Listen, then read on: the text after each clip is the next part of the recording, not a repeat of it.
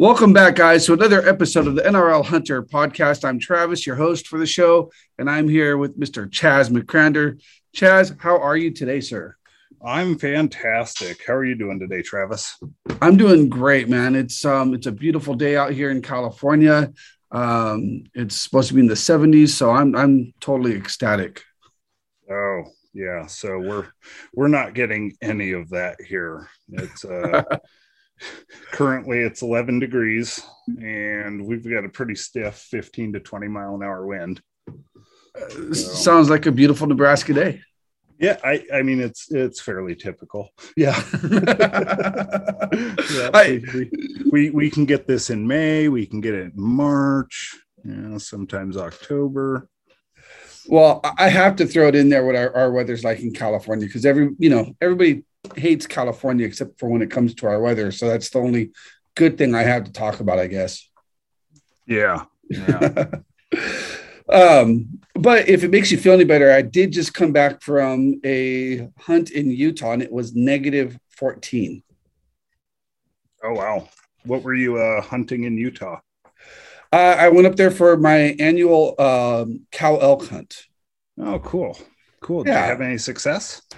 No, unfortunately, it was probably one of my most frustrating but fun. It was still a lot of fun, but it was one of our most frustrating hunts. Um, we saw every animal but a cow. We saw some amazing bulls. We saw moose. We saw bucks. We saw does. Um, if I had a bull tag, I could have shot a bull within the first hour. Um, we ended up finding some cows and they were 250 yards on the wrong side of the property line, and we couldn't get them to come over. Uh, yeah, yeah, they uh, they tend to do that, don't they? You know, they're they do, and, and it's like uh, Paul Dallin was saying, you know, uh, elk are predictably unpredictable. Mm-hmm. mm-hmm. So, you know, we, we sat there and, and watched them move left and right, but never quite enough towards us. So that was frustrating, but it was it was beautiful and and that area of Utah that we were hunting is absolutely stunning and and even though it was cold, I was with some good friends, so it was definitely well worth the trip. Oh yeah. Yeah, and it seems like hunting's kind of like that. I mean, yeah, it's it's disappointing if you don't get to fill your tag, um, just because of the anticipation that goes into it and the the, the what ifs and the buildups that that we put on it. But you know, at, at the end of the day, just just being out and hunting with friends is is pretty rewarding and and good times, and that that's where the memories come from. Exactly. Anyway, you know, so. No, I, I, absolutely. I mean, it's great to harvest, and and I definitely. I mean, don't get me wrong. I definitely wanted to be able to to fill the freezer, um, but at the same time, I've been very blessed this year with with my different hunting adventures. So I have absolutely no complaints. Yeah, man, you've you've done a lot of hunting this fall, haven't you? I, I got the bug. yeah, cool. I I did, and and it's uh, it's been amazing. Yeah, how many different hunts did you do? Um, since the first of 2021, I got a boar, I got a mule deer, I got an antelope, I got a whitetail. Um, so four. Oh, cool. Yeah, cool. Four. I, I had a bear tag, but Brittany said I can't. I can't hunt a bear. She thinks they're too cute and cuddly. yeah. Yeah. Um, well, no, they're they're actually can be quite aggressive. Like they can't be aggressive. They make them stuffed animals for kids. I'm like, oh. yeah, yeah. Where was where was your bear tag for? Uh, Arizona. Arizona. Oh, cool. Yeah.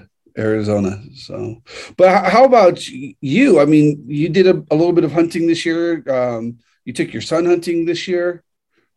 Yeah, yeah. So, um, my in Nebraska, you have to be, I think, 12 years old to get your get a rifle tag in your name. Um, and my oldest son, he's currently 10 years old. So um, I was talking with Isaiah Curtis, and Missouri has a youth season that doesn't put any restriction on that, and the out of state tags are are pretty uh, pretty cheap or pretty affordable, especially they for are. youth hunters. So we loaded up, went down to Isaiah Curtis's place for uh, for a weekend, and you sh- that's where you shot your whitetail, right? Yes, sir yeah so uh, we went down there took him out um, he shot his first buck with one of isaiah's six five prcs and you know great shot one and done 318 yards nice he yeah. must have been ecstatic because i know i know when i shot my buck on isaiah's property i was thrilled um, but my shot was under like just under 200 yards so, you know, your son getting his first buck at 300 plus, and I saw pictures. It was a nice buck. Yeah, yeah, it was it was definitely respectable. You know, to be honest with you, um, I was more concerned that you know because Isaiah he's he's always sending me uh, trail cam, uh, right? Trail cam photos of the deer that he's seeing around his place, and and then you know uh, pictures of the bucks that you know he's getting with his bow or that his kids shooting and i was i was kind of nervous that cash was going to go down there and and uh, whack a, a deer and and just completely make every other buck hunt in Nebraska for the rest of his life disappointing. so, uh, so, he he got a really really respectable first buck, and uh, you know, it still leaves some room for improvement hunting here locally where we live. So, nice. so that that that turned out pretty good. Uh, another kind of cool story with that is, um, my uh, wife's dad uh, sold his house, moved uh, here in Nebraska, moved down to Florida, and so when he was, you know, kind of selling all of his stuff, trying to unload furniture and all that stuff. Um, he he pulls out this rifle and he's you know hey i want to want to give this to you and i said well that's that's great but you know we give it to uh, one of the grandkids you know and so it's this old winchester model 70 chambered in a 225 winchester and it was actually his dad's gun. So uh, wow.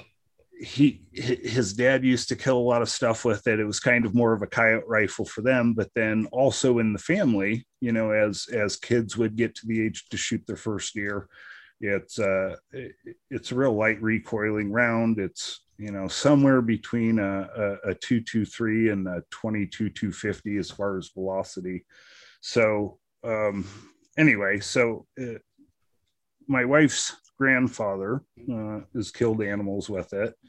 My wife's father has killed animals with it. Uh, it's actually the rifle that my wife used to take her first deer.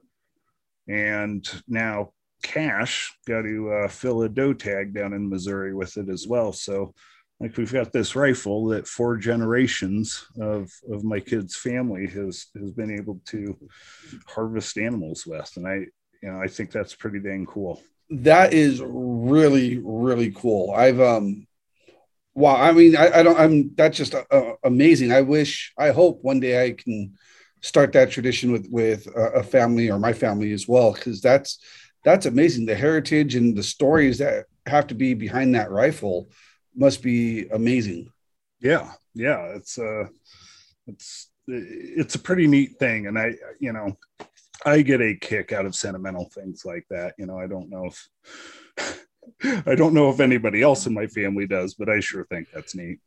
I, I think that's really cool. I mean, you know, my as far as I know, you know, in, in my side of the family, I'm the first hunter. Like my dad's not a hunter. My grandfather wasn't a hunter.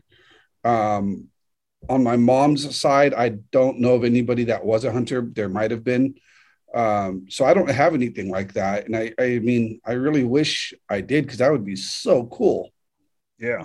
Yeah. I think it's, I think it's pretty neat.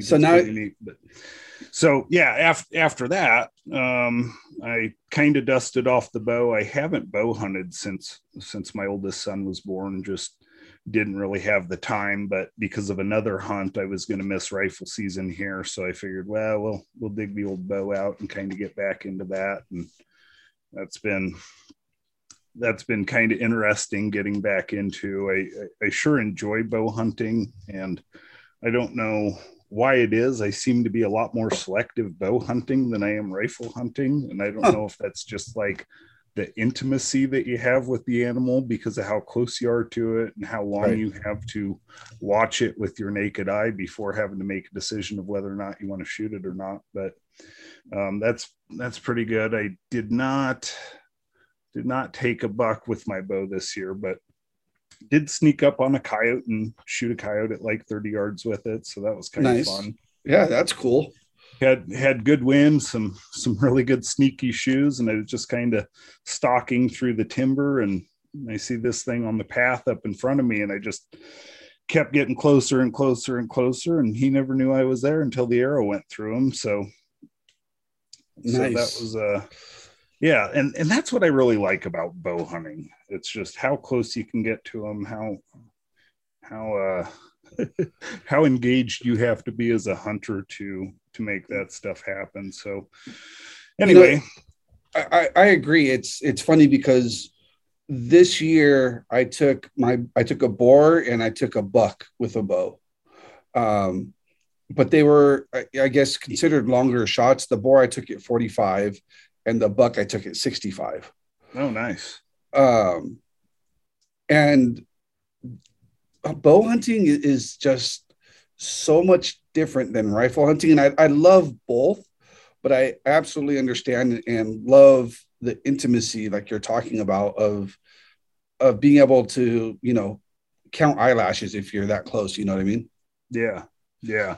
Like what one of my favorite hunting experiences ever um, was a, a bow hunting situation where I didn't even draw back, didn't even intend to shoot the animal, but um, I, I have I have a lot of property available that I can hunt here in southeastern Nebraska. Some of it is really good, really good hunting property where you know I actually set up tree stands and stuff like that. But I have a lot of property where there's just you know basically a creek running diagonally through a field, you know, and sometimes depending on time and uh, you know, what time I get off work, I might go hunt some of those places, just kind of pop in, you know, find a place in in some tall grass where I can kneel down and and uh, sit and wait for something to come by. And uh, there's this one time I'm sitting there and you know it's getting close to close to dark and um, I'm just kind of sitting on my knees in this tall grass and and I see this this buck step out of the trees, a real small buck, not not one that I wanted to shoot, but steps out of the trees, puts his nose to the ground, and he just, you know, for whatever reason, just makes a beeline right towards me. Like he he's not on my tracks. I had actually came in from from behind me, but but I'm watching this thing close the distance, you know, about a hundred yards and he's just kind of slowly meandering right towards me. And it kind of culminated with him walking right up to where I was sitting and smelling my jacket and what? then looking up and making eye contact with me. Like, like no joke. Uh, his nose was, no. was was probably a, a half inch from my jacket and sniffed it. His eyes pop up he makes eye contact with me and he just about turned inside out trying to get away from me. Um, Holy cow. Yeah. Yeah. What and, an experience. Yeah. And, it, and it's like, that's, that's one of my favorite hunting experiences. And it, it wasn't anything that I wanted to shoot, wasn't anything that I did shoot. And, uh, it's just those kind of things that, that keep you coming back, you know? Absolutely. You must, I mean, I don't know. I, if if that had happened to me and an animal got a wild animal got that close to me, I would have been probably pissing myself. yeah, I mean there was a there was a second there where it was like, all right, I might have to defend myself here, but you know, white-tailed deer, they're they, I can't imagine a situation. I'm sure it's happened. I know I've seen videos of it before, but it's not like I'm drenching myself in doe and estrus urine or anything where he's coming right. up wanting to, you know, coming up ticked off wanting to fight. So, right. Um, I wasn't too worried about it, but yeah. Uh, okay. Any sort of wild animal being that close gets a little weird.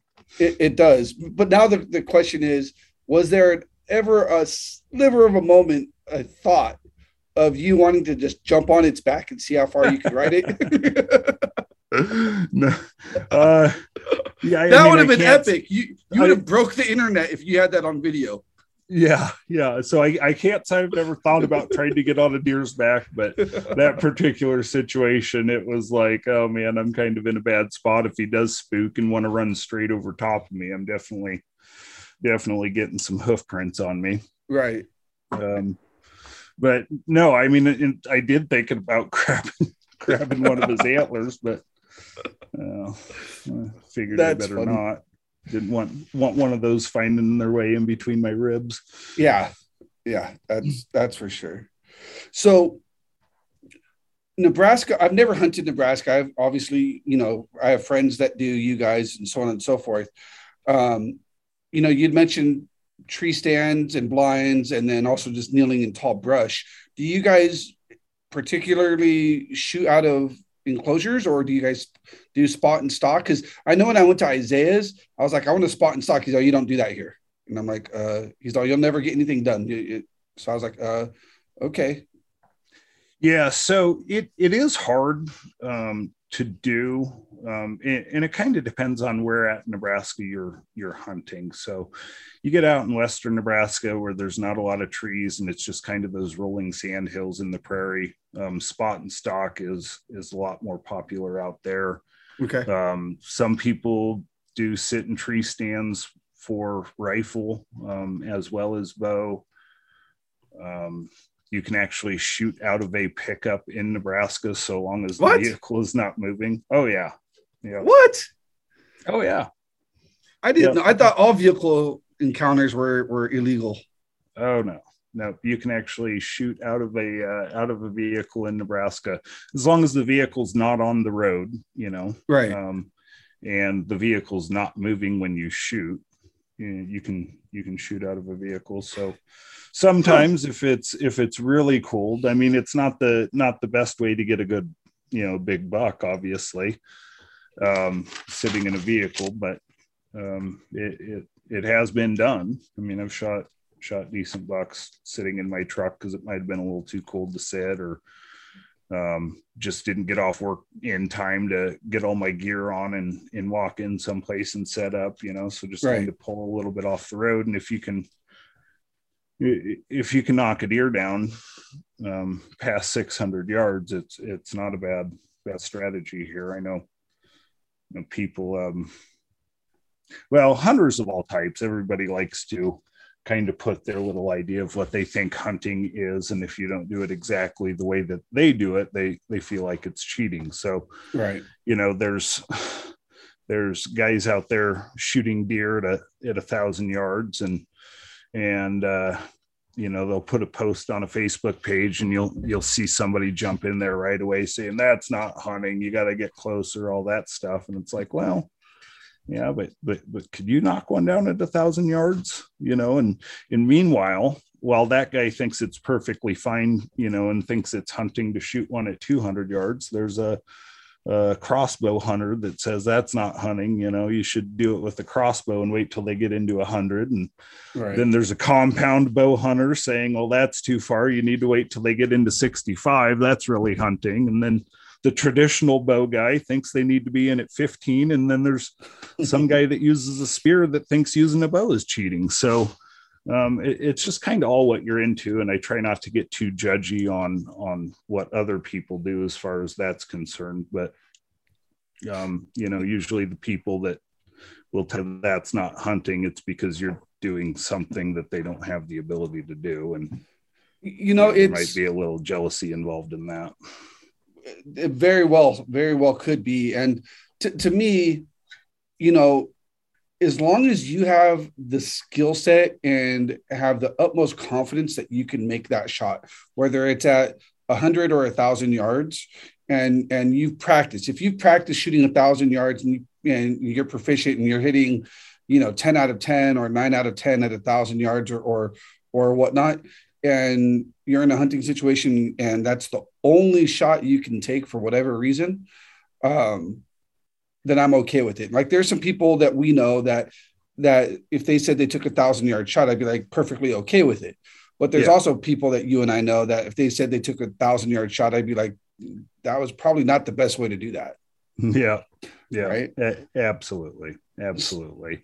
You know, uh, just in, you know, the people that don't really know what it takes to, to do that, um, to take that thousand yard shot, you know, I would maybe argue that it's, uh, it, it takes a lot more prep and work to be able to, um, as far as invested time to be proficient at hitting a target of a thousand yards than than it is to get within 200 yards of a deer. I mean, you can right. accidentally do that, but um, so kind of back to the spot and stalk thing because I got off on a little bit of a tangent. Oh no, there. all good. um, but so sometimes um, with some of these properties that might not be um, a, a, good enough good enough piece of deer hunting property for me to invest the time to put up a stand and you know kill an entire evening sitting there. Um, I, I, have my morning and evening spots where I'll go get in a stand or you know sit on the ground somewhere and hunt, and then have a bunch of other spots that I'll just kind of reserve for walking in the you know mid morning, early afternoon kind of stuff with a bow.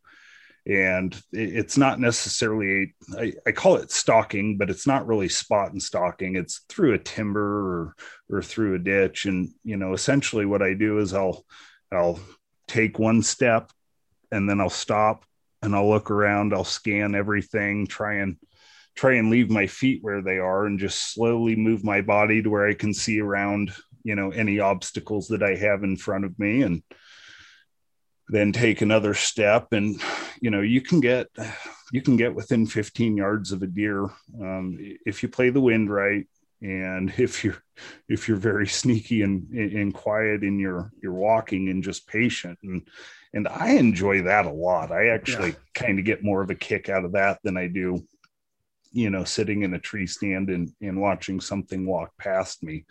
And i you know i don't know if it's if it's just the thought that yes i can sneak up on this animal that that has a huge advantage um, over me in in that particular environment from a standpoint of being able to use their their five senses to to detect me way before uh, I, I even know that they're there. So, they're there, yeah. So I, I do enjoy that. It's it's really satisfying.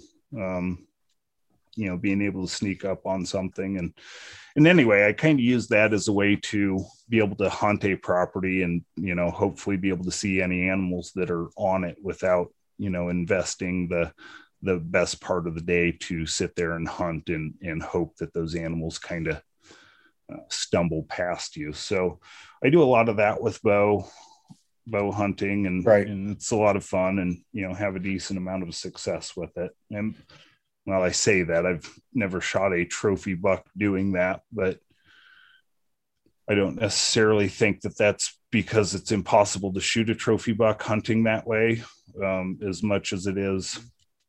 I just haven't been in the right place at the right time to to sneak up on a good trophy buck, you know, because you do you do sneak up on on decent bucks doing that, and uh, you know, just it's just kind of a, a different deal you know makes you actually feel like you're out there hunting something. Right. I, I have to agree with you. I mean i i really like spot and stalk. Um i like being a active hunter. I don't i'm i'm not i, kind of like I, I, don't know how to explain it but i don't like to just sit around not that i lose interest or get bored because i'm not but i think it's more exciting when you're chasing something yeah right? it and and I feel like I could be, you know, when I'm sitting there, I'm probably not perfectly still, you know. Yeah, I'm you get fidgety a little bit, looking, you know, and and when you're really trying to sneak up on something, you do have some movement, you know, because you have to make your way from from one place to the other, but uh, you know, at the same time, it's it's a very calculated movement and you might might take a step and all of a sudden now you can see around a tree and you can see some antlers sticking up uh, right. in the grass behind there and now you're in this weird yoga pose that you got to hold for a little bit and until you until you can move that other foot and get comfortable or you know develop a plan of how you're going to close that distance without that animal realizing you're there right and it, i mean it's um it, it's heart pounding heart stopping it's the adrenaline um I was stalking a deer in Arizona and we had to we were 150 yards away when we found it. We were only able to close to 75 yards. Um, but every single step we took, we we had to like we'd step and pause because one of the there's four deer and two does, two bucks. And the does, every time it felt like every time we took a step, would just stare straight at us. Mm-hmm and so you're like one foot's down, one foot's halfway up, how, like your toes are touching the ground, and you just freeze. and, and, you're like, how close can I get? How good are your ninja skills, right? Yeah, so. yeah, yeah. Hold, hold that pose. yeah, but okay. So Nebraska is, you know, from what I hear, it's an awesome state to hunt, and and you know, I always hear good stories from you and a couple of other buddies. But what I want to know was how was your your South Africa trip? Oh man, that was fantastic. It was fantastic. So we actually, so we flew into South Africa, but um, we actually were hunting in Zimbabwe. So oh, okay. we spent uh, a, a, little bit of time in South Africa there. Um, I went with Jared Roberts, who owns Roberts Sales. They're a consulting and sales rep company that uh, Jared was actually my my connection to to Nosler and how I started um, having a relationship with them. And uh, awesome. Jared is, um, if you ever get the chance to meet Jared Roberts and talk to him about hunting, he is the real deal. Um, when he was 19, right after he graduated high school, um, his dad had been hunting in Africa for years and started reaching out to these safari outfitters and ended up getting his getting the son Jared a, a job over there working for a safari outfitter. Um, is just kind of a, a, a, hunting hand. I, you know, it was kind of right. starting the process to become a licensed professional hunter in Africa.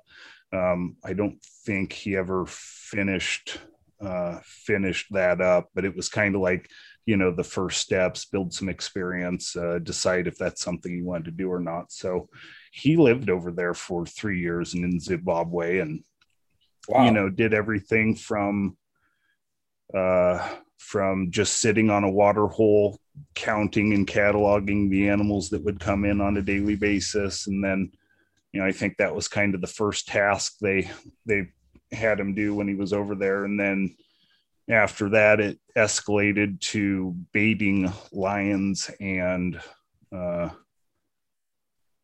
Did you just say and, baiting? And leopards. Baiting, ba- yep.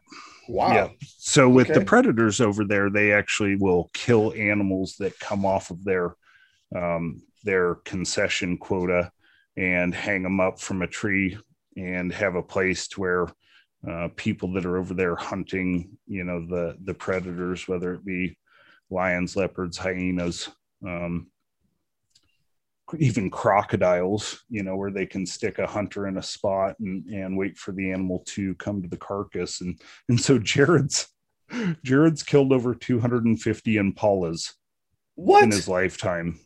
Yeah. Holy cow. Yeah. Uh, wow. And, and,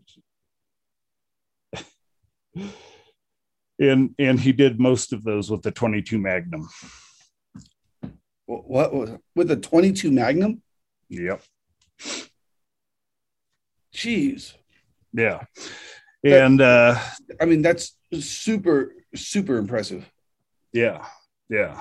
Um and so you know he's been hunting over there um I want to say he's 40 48 49 years old somewhere in there so almost 50 and so he's been hunting over there for the past you know 20 some years and for the last 10 years he's been into elephant hunting. And he's been trying to get me to go for the last 10 years. And uh you know i've just kind of been like nah you know it's a lot of money to spend on a vacation that i'm not taking my wife on you know? Right. Uh you know i'm sure i'm going to hear about that for a while but uh you know he caught me this year with with some disposable income and and i agreed to go and it was a fantastic experience um the safari outfitter that we hunted with is Charlton McCallum Safaris. Okay. Um, they operate out of Zimbabwe, and they're a they're a really really good operation. They were actually given a conservation award by the Dallas Safari Club for oh awesome 2020 or 2021. I can't remember, but um, the the award was conservationist of the year. You know, so um, part of what they do over there, and this is probably going to get long winded talking about elephant hunting and big game hunting in Africa, but uh, it's pretty interesting. It's things that I didn't know before I went over there. Um, but so you, you have these large chunks of land that are owned by the federal government of Zimbabwe. So, um, kind of like our national parks, like a Yellowstone or a Yosemite or something like that. But the right. difference is um, these particular parks are set aside for animal conservation. So, like the general public isn't allowed on these at all. And huh. the particular property that we were hunting on was over a million acres. It took us when when we got into camp, it took us like eight hours to drive across this property.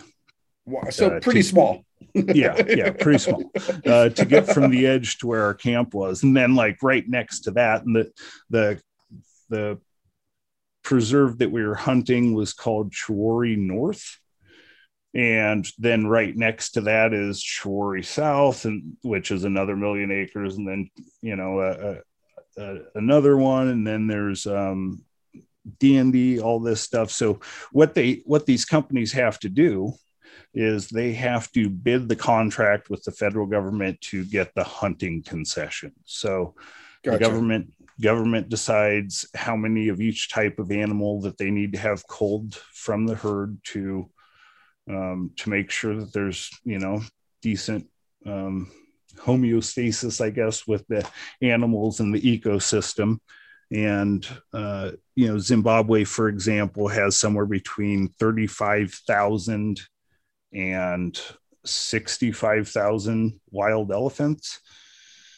Um, and that's, you know, I realize that's a pretty big range, but from their estimates, their ecosystem with the amount of rain they get each year can sustain about 11,000 elephants. So, um, the reason that they need to cull these elephants from the herd is because, you know, as you can imagine, um, elephants can be pretty hard on the ecosystem and then that starts putting stress on other types of animals. Right. Um, and an elephant can eat up to 400 pounds of vegetation a day.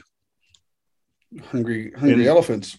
Yeah yeah. So we're um anyway, where was I going with this? Oh, so so they have to bid this concession. They have to take out a certain quota of all of these animals. If they do not meet that quota throughout the hunting season, then they have to pay fine back to the government for those animals. And so that's part of what part of what uh, Charlton McCall- in McCallum Safaris does with the money that they take in from these safaris is they invest money back into anti poaching.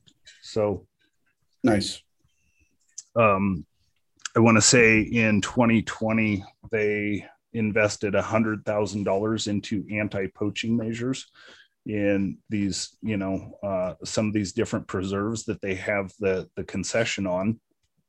And a $100,000 goes a long way in Zimbabwe when, you know, their, their average employee um, you know the the local tribal people um, like for example our our uh, trackers I think they said they make $200 a month, and they are by far the wealthiest people in their villages making $200 a month. So wow. you can imagine what $100,000 does. So, so this safari outfitter that hunts elephants, you know, and, and um, pays uh, gets paid to take people out and give them the opportunity to shoot an elephant. Their first year, I think, was 2014 when they took on the the Dande anti-poaching area.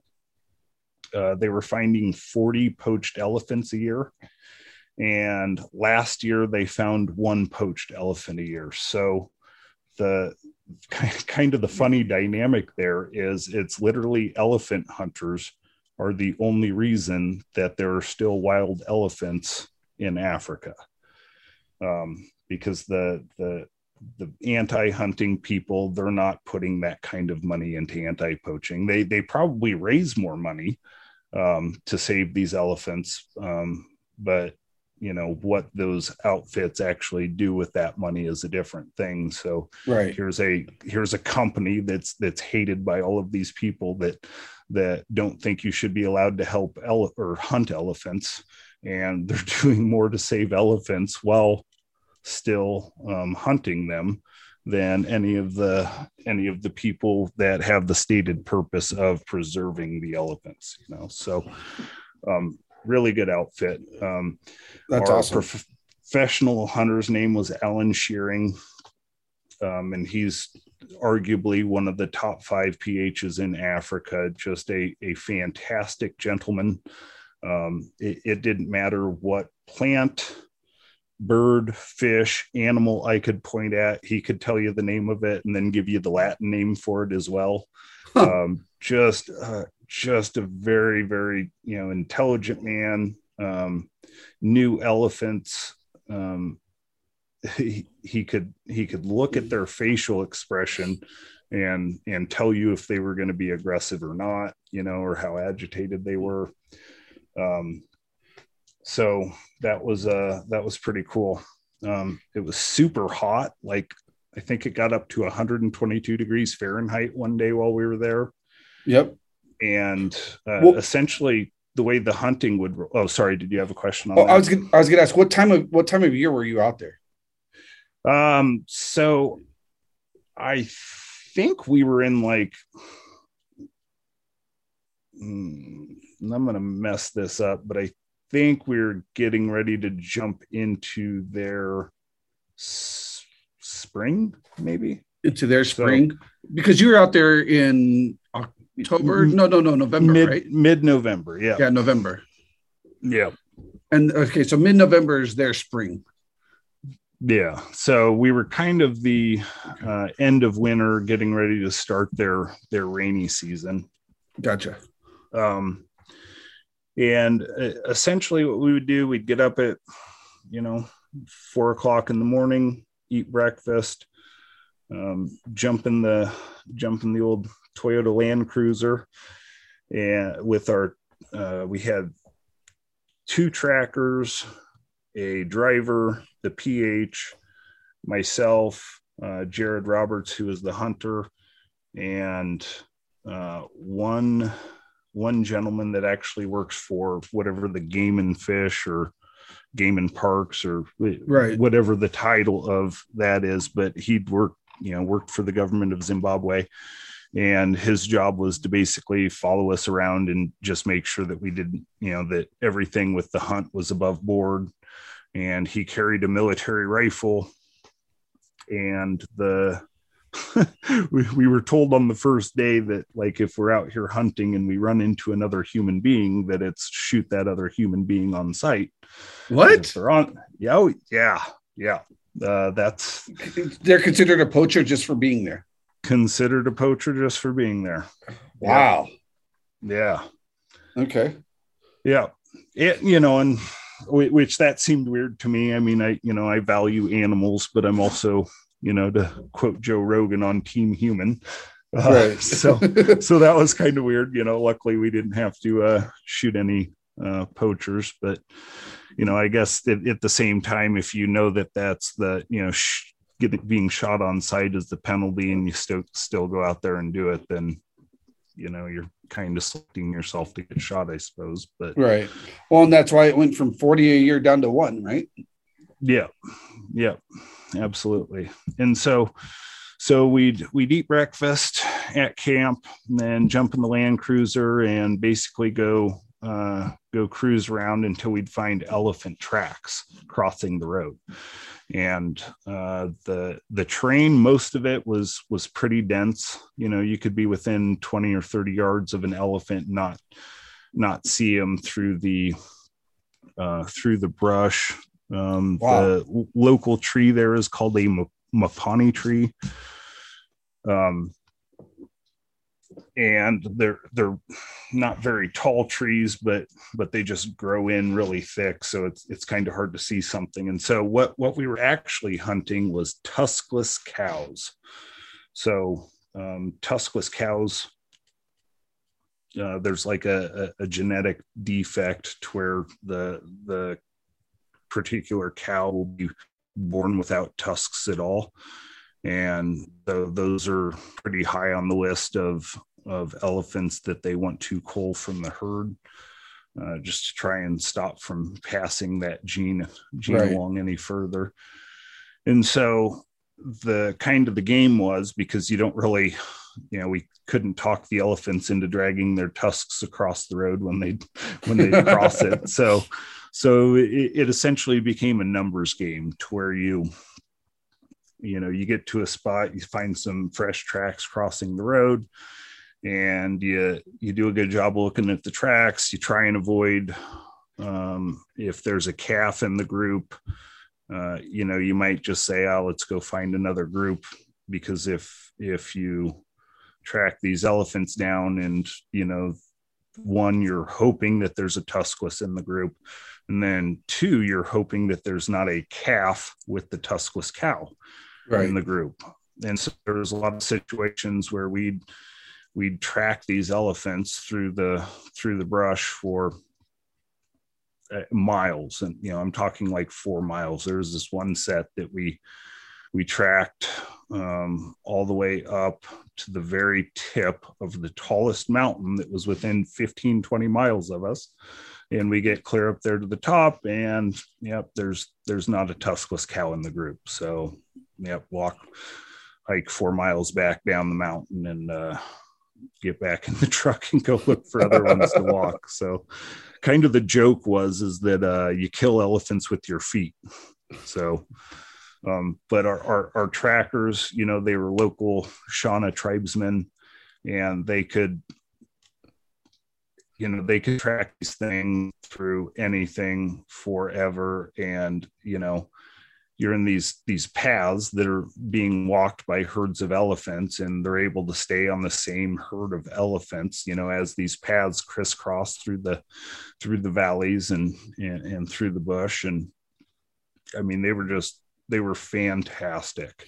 That's amazing. And, and one of the other weird things about it was you know you're kind of on the other side of the food chain there um, when when you're hunting. So that's the first time where I've ever been hunting an animal to where I am relying on my sense of smell to try and smell the animal. Okay. Explain. Um, well, they're just these monstrous animals, right? And they smell like giant cows, right? Essentially. Um, and so there'd be times where we'd be we'd be tracking through the bush and and uh you'd get a little gust of wind and you could you could smell the herd of elephants in front of you. ah, okay, like, gotcha. Oh, we're we're we're close, you know. Gotcha. And you know, they're elephant hunting, you know, especially cows. Uh, the bulls are, are usually fairly fairly chill. You really have to um you really have to agitate them to get them to um to to get them to be aggressive back, but that's not necessarily the case with the cows. Um, the cows are kind of, you know, these giant twenty thousand pound Karens that you know you, you walk up to uh, you, sneak up on a herd, and there might be you know anywhere from five to 10 elephants in this small little herd. And, you know, the majority of them, once they wind you, hear you, see you, you know, they kind of run off. But it seemed like there was always one in the group that, that wanted to turn and face you and come towards you and uh, they get pretty aggressive. They do have a language in which they can communicate. So when you when you shoot the elephants, you want to try and brain you know brain them. So you're you're going for a frontal uh, frontal headshot. You're trying to put the bullet through the brain to to put them down right away.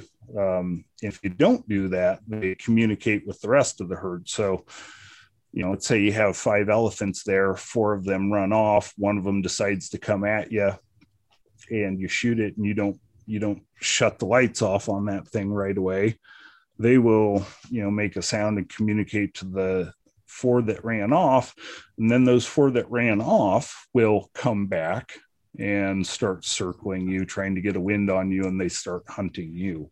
Right. Um like i i think uh man a few months before we got there there was actually a hunter killed by a cow elephant, not with, uh, I'm not sure if it was with the company that we were with or um, if it was a different company hunting on that same concession, but um, they've the, the they've had professional hunters actually get killed by elephants. The airfield at the camp that we were at was actually named after one of the PHs that that got killed by elephants a few years ago. Um, so it's a you know it's a pretty touchy thing so i had even though i was just there as an observer not there hunting i had to carry a rifle the entire time right you know, for for self-defense um, in case we had one of those situations where the herd decided to to kind of turn on us but for the most part it was it was pretty uneventful from from the elephants being aggressive towards us from that standpoint right so that was kind of nice. Um, our PH, the month before we got there, he actually had an incident where he had to shoot two elephants in self defense in the same encounter. And you know, when they do that, the the government comes in and there's an investigation and all that stuff. And you know, he's he's been part of um, part of taking, you know, whether it be a PH or whether it be him as a hunter. Right. You know, the culling of over a thousand elephants in his career. And, you know, so it's kind of a numbers thing. He's only had to shoot 10 in self defense. So that's a pretty good number. Right. Uh, or a pretty low percentage. But, you know, you still have to kind of go through the whole jump through the hoops thing, make sure that, you know, everything's on the up and up so that you don't, uh, so that he doesn't lose his his license, his professional hunting license. And so that might have been part of why we didn't, you know, we, uh, he did a really good job of being able to pick out if there was a huntable elephant in the group, you know, before we'd get to an unsafe distance. Um, you know, there was one time where we should have been chased and ran over by an elephant. We were kind of walking down this little road watching some bulls go up this hillside. Um, it would have been to the right side of the road from the direction that we were going. While we're standing down there watching, you hear a stick pop behind us, and and in the the dried riverbed behind us, you know, we look around the tree and there's a a uh, cow with a very very young calf, like we're talking Ooh. weeks old, you know, and so it's like, oof, you know, yeah. oh let's let's let's back out of here as quietly as we can you know because that's a situation right there that you don't want to be in. Yeah you're not going to win that situation. No not at all. They will trample trample you and smash you with their giant forehead jeez um, sounds so like cool yeah i mean it sounds like a hell of an adventure Oh, it was. It was. And you know, the fact that I got to go with Jared, you know, somebody that's been over there like he could actually um he can actually speak a uh a tribal language that's kind of a, a kind of a I don't know, it's a combination of the three major tribes languages. Um I can't remember off the top of my head what it's called, but it's a, a language that came out of you know the the mining camps in the early 1900s um, so he can speak that but there's a lot of carryover with shona which is the the the major tribe in zimbabwe. Okay. you know so he he could speak with the trackers and they'd understand him and they could speak to him. And if he didn't understand what they were saying he knew enough shona to where he could ask a question to get clarification you know? So um traveling with somebody that's that's that experienced over there was was fantastic. Um, yeah that's a know, huge bonus. Oh man you know so for me it was more like you know my wife is really nervous about something happening to me out in the bush. And i was more concerned about getting from the airport to the bush you know? right um, so being able to travel with somebody that you know i didn't have to really pay attention to the situations as much um, i just had to pay attention to him. So i you know he was kind of the the canary in the coal mine for me you know. If i saw something nice. that i yep. thought was weird i look at jared. If he's not nervous i'm not nervous. If he's nervous i'm really nervous. So um, so it was it, it, was pretty cool so he uh, he ended up shooting two tuskless elephants while we were there. And uh, he shoots a, a double barreled rifle. That's what he likes to hunt with because you know when you're when you're shooting elephant at paces and uh, you know something doesn't go right you want to be able to have that fast follow-up shot. Right. And when he shot his first elephant he shot it in the head twice right away reloaded shot again and the thing was you know down and dead walks over to it puts another bullet through the top of the brain but it, you know, I was trying to film with my phone while keeping my rifle in a ready position just in case the rest of the herd decided to turn on us, you know. Right. And so at the end of that, I was like, Alan, did you know, I talked to the professional hunter and I'm like, did you take one of those shots? And he's like, nope, Jared, you know, I didn't didn't pull the trigger at all. That was all Jared. So he so shoots like two rounds out of this double barreled uh, 470 Nitro Express, reloads, shoots another one so dang fast that that I thought the PH fired one of the shots. Wow. So, so he's uber proficient with that rifle. oh, he is so proficient with it. Like seriously, he is he's the real deal. He's he's a fantastic, fantastic hunter. Nice. Um, and uh, takes it very seriously. But you know, he he's kind of into shooting elephants in the face at 16 yards. Uh, yeah, I uh I, I'm getting goosebumps just thinking about an elephant at 16 yards and nothing separating us. That's that that's you got to have some big cojones.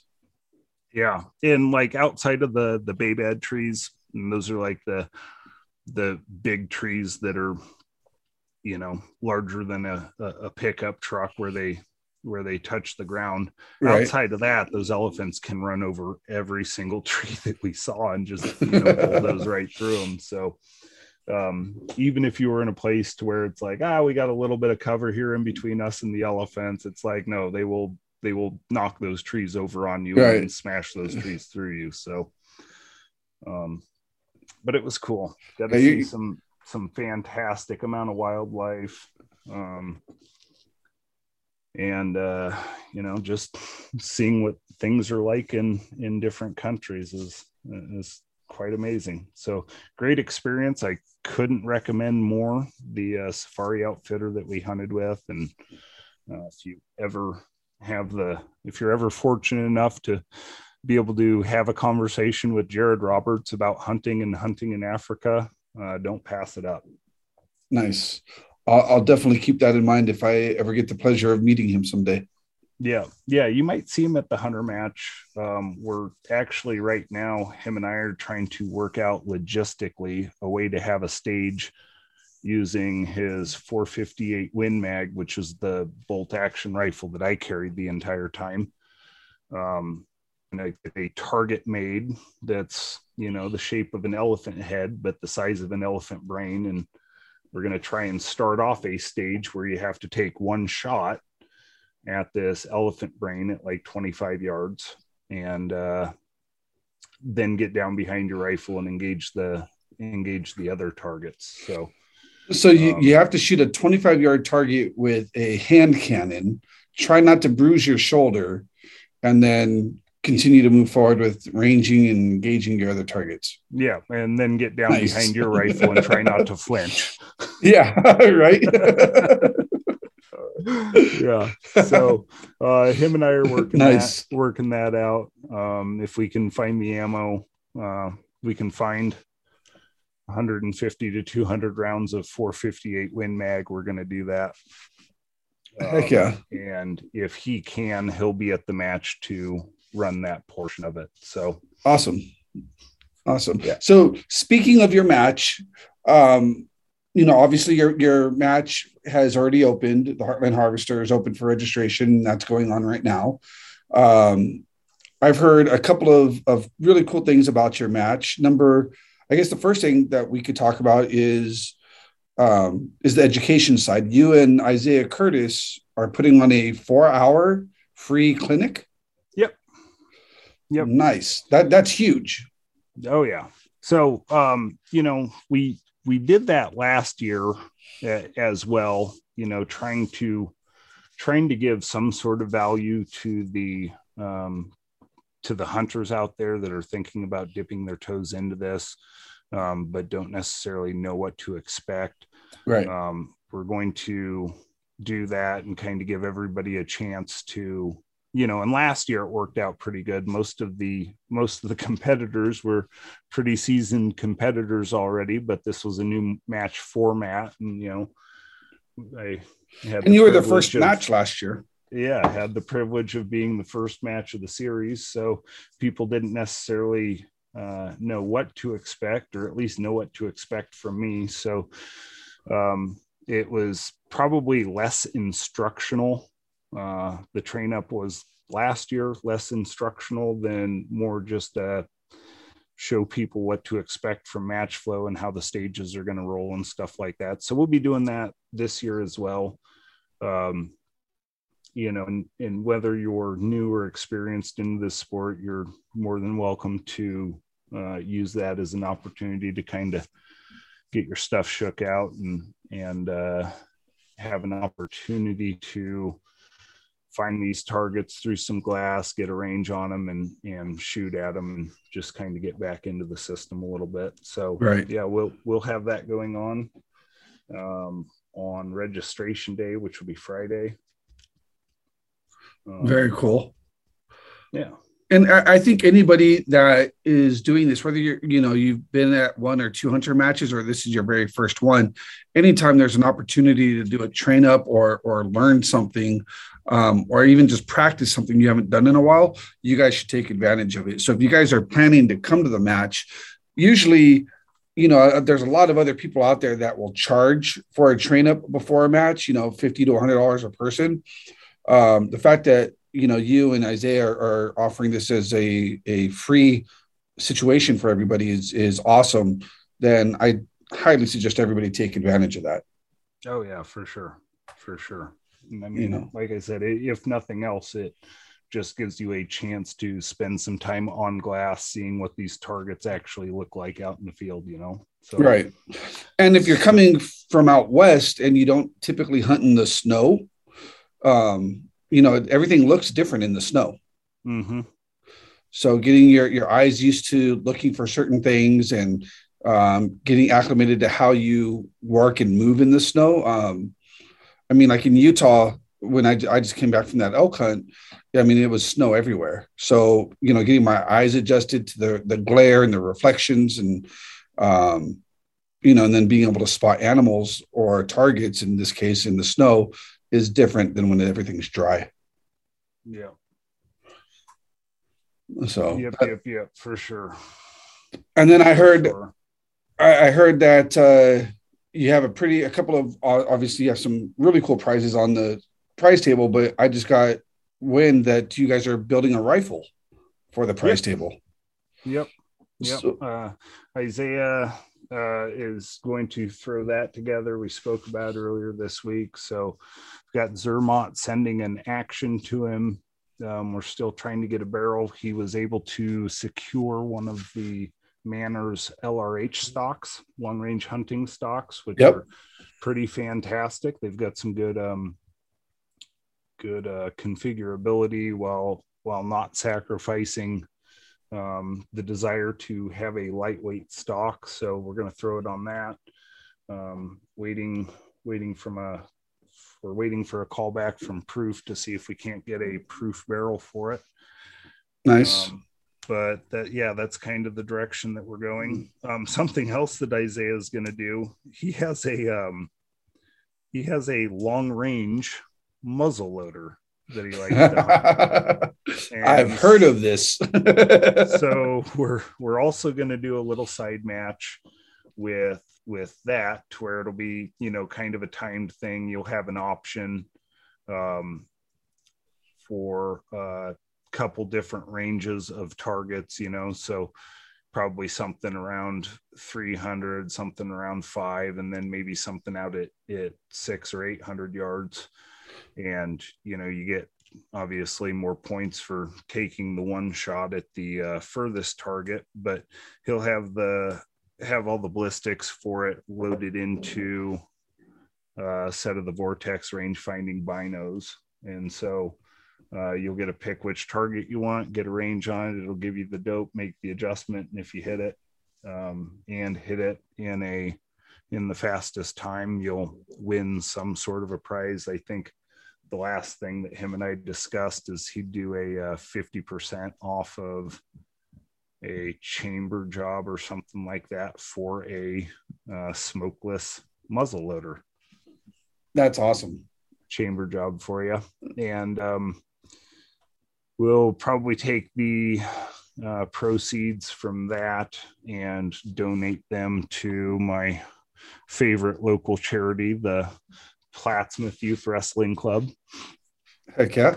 and uh yeah maybe maybe get some new singlets for our kids so uh, Nice. that's kind of the thought process there. And um but that'll be cool. Um i you know i i know in in theory most of us most of us understand that you know you can shoot a muzzle loader out to a half mile if you want and be be effective. But while i while i know that that's possible i i've yet to actually personally see it done so i'm kind of excited for that get a chance to to lay down behind one of those things and and uh hit, hit a target at 800 yards well, it's a muzzle loader. Don't you have to shoot it off shooting sticks? Ah mm. Shooting Yeah, sticks and- are offhand? and, and, and they're actually actually sticks with you know yeah, leather- paracord or yeah, le- leather binding paracord they didn't Yeah. have paracord back in the Right. I'm trying to make it a little bit more modern, but yeah, le- some leather. Yeah. I'm Yeah. sure we can get Kelly to make something for us. and She's very Oh, handy yeah. with all that. So yeah yeah she she enjoys arts and crafts time so yeah.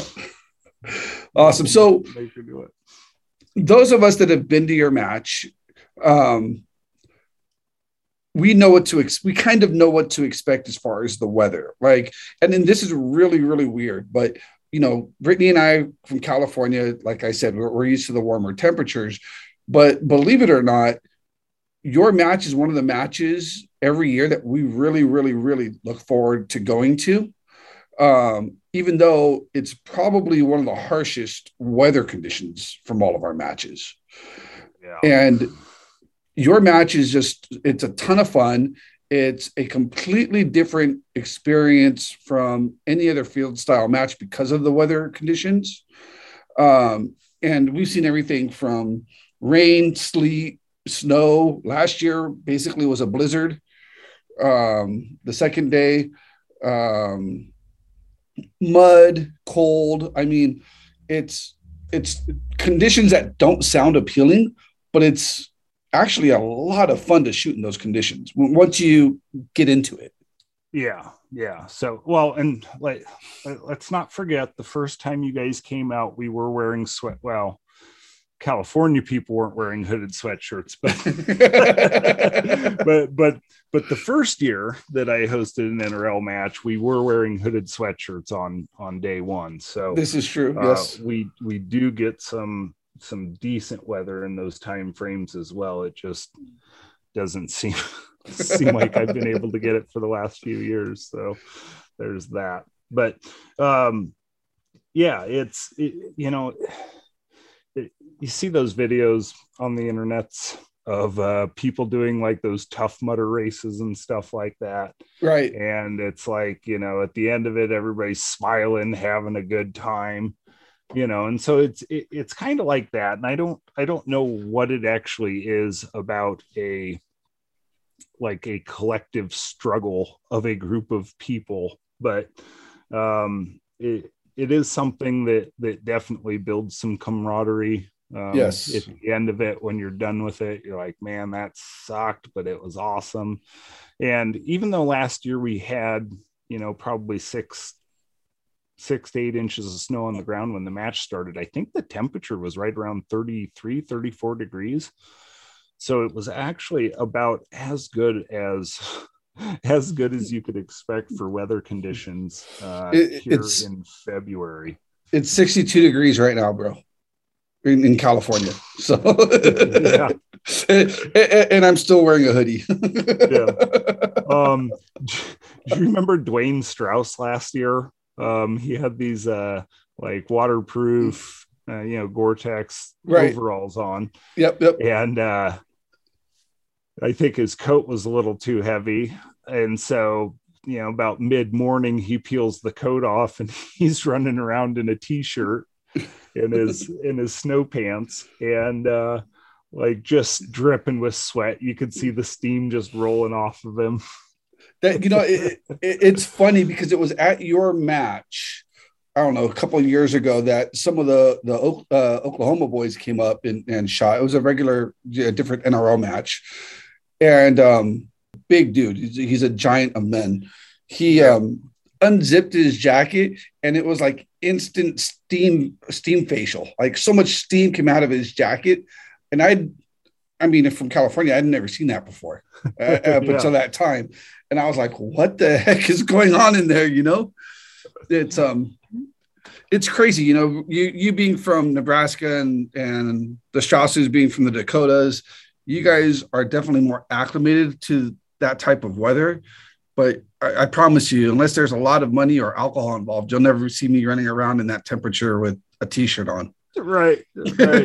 yeah. Well, you wouldn't see me doing it either. I'll tell you that. You know, with those North Dakota boys, 33 degrees, it's like, oh, let's go to the beach, eh? right. right. So, what could people expect from your match this year? Um, so pretty much um, pretty much what you can expect from any of my matches, whether it's a hunter NRL match, 22 match. Um, I really, really enjoy field style matches, and I really, um, really get a satisfaction over finding some natural terrain, natural obstacles, whether they be rocks, trees, whatever, and and uh, putting people in positions to where they're having to use what's around them to build a shooting position and take a shot.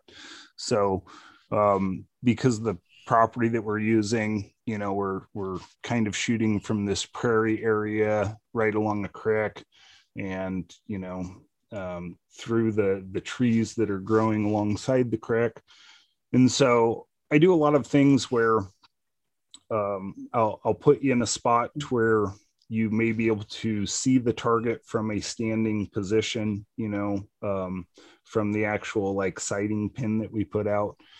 Uh, but then you go down to get behind your rifle, and now you can't see the target from a prone position. Um, I also like like setting up the targets purposefully to where there might be a, a tree branch somewhere downrange in between you and the target that um, may obscure the target to where you uh, can't directly see the target, but your bullet path will actually clear it. Or, um, if I remember correctly, there were a couple of twigs broken last year. Yep, yep, uh, there, there, there definitely were. And then I'll put other situations where you can see the target clear, but you have to keep in mind what your what trajectory your, um, is. trajectory is and uh, verify if you need to move a few feet one direction or the other to be able to take that shot and have that bullet make it there without being being obstructed. So um, i like doing things like that because it just kind of adds another level of, of problem solving that the shooters have to have to work through. And and realism. I mean there, there's plenty of times in, in hunting situations, you know, that you're gonna have to pay attention to what's, you know, what's in front of you, and if you can clear that shot. Oh yeah, yeah. So it's, uh, absolutely, it's, it's real life, bro. yeah. No, I love it. I love it. Okay, so one pro tip that you would give specifically for your match, whether that's a, a piece of gear that you would highly suggest having, or uh, a tip or tactic that you might want to try while you're at your match? It, any kind of uh, any kind of teaser or clue that you might be able to give people signing up or interested in coming to your match? Um, so what I would say is, um, if you were going to work on something or practice something, um, do the things, get efficient at doing the things that don't require skill. Um, you know, I, I there's there's really really good shooters out there that I probably couldn't beat on my best day, but there's nothing that says that I can't get my get my my my pack off, tripod out, um, glass sitting on top of my tripod just as efficiently as they can, right? right. So um, look for those little areas to save time. Anything that you can do to um, spend more time on the rifle getting steady and preparing your shot sequence. Um, anything that you can do that gives you more time to focus on those things uh, I, I, would say that would go a long way. Like uh, leading up to the grand slam at cameo this year that was that was one of the things that i spent most of my time practicing. You right. know i was i was shooting at fairly large targets at, at 300 yards, but I was practicing um, your efficiency. Yeah, moving up a hill with all my gear and stuff on so that I'm huffing and puffing when I get into the the shooting position where the sighting pins are. Um, being efficient, getting my gear out and set up. Yep. Um, and and using breathing techniques to to slow my heart rate down and kind of get some of that adrenaline out. So I think those are uh, that's a great tip because I remember specifically at your match a couple of of I would say excellent shooters, very very excellent shooters. On a couple of stages, I watched them fall apart. Meaning, they had no problem pulling the trigger, but they had a huge problem getting all their gear out and getting situated and you know putting stuff uh, into shooting positions and it not being stable and they just they they didn't have it figured out. And then eventually they did but it was it was funny when you don't tell somebody how they have to do it like if if you don't say you have to do it exactly this way and you give them the freedom to do that which is what we do in the nrl hunter it's amazing how many weird things people will come up with that just don't work. So keep it simple. Yeah absolutely. Absolutely and then one other tip would be um, if you are bringing a tripod that you're going to spot off of and shoot from, uh, take a paint pen and you know get get sat down on your butt, adjust that tripod to a perfect working height to take a seated position on level ground, and put some paint marks on those legs so that you know as you're coming up to the position and you see there's an obstruction and you're going to have to take this shot from a tripod that you're not messing around in position getting your tripod adjusted. If you know my my tripod that i shoot off of it's marked for uh, the legs are marked for a seated position the legs are marked for a standing position. And so if i know i have to take a standing shot off the tripod uh, i loosen the legs extend them get that one leg to that line, lock it in, and then my other two legs, I'm I just set the thing straight up and down on that one leg that's adjusted to the right length. I'll loosen them, extend them down, lock, lock, lock, spin it, do it with the third leg, and then spread the legs out. And it's you know I I know that that tripod is set up for a standing position. And you nice. can do the same with the with the seated position. So um, those little things that um, you know can save you some time or some some headache uh, as opposed to having to fumble around adjusting the tripod legs while your rifle's locked into the tripod. Yep. Um, I, I think those little things benefit you. Absolutely. Those are, are great. Another great pro tip. Another great pro tip. All right, Chad. So we have definitely gone over our hour time frame, which is absolutely okay with me because I love talking with you, bro. But we do got to wrap it up. Um, any last things that you want to tell the audience here, or, or uh, we're going to see everybody here in Nebraska pretty soon. Yeah, yeah. So um, yeah, get get signed up for it. Um, it will be a fun match, regardless of what the weather does. So um, it'll be fun. It'll be very realistic for hunting in southeastern Nebraska as far as the positions and uh, shooting situations, and you know, obviously the weather. So It'll be a good time. So again, folks, that's the Heartland Harvester, February 18th through 20th in Nehawka, Nebraska, which is just outside of Oklahoma, um, Omaha. I was going to say Oklahoma. So I apologize. right, right outside of Omaha. Um, it's a great time. It's it's a tough match, but that's what this is all about: is pushing your limits and finding out what you can and can't do in those extreme situations. Because some of the best hunting is done in those situations. So if uh, if you guys can make it out there to uh, the Heartland Harvester we look forward to seeing you out there. It's going to be an awesome match. And Chaz, again, thank you for everything. Um, if you want to learn more about Chaz, follow him on his social media. He's got some cool pictures from Africa and some of his other adventures that he does. Um, but until then, you guys be safe, keep shooting, and we'll see you all at the range. Take care.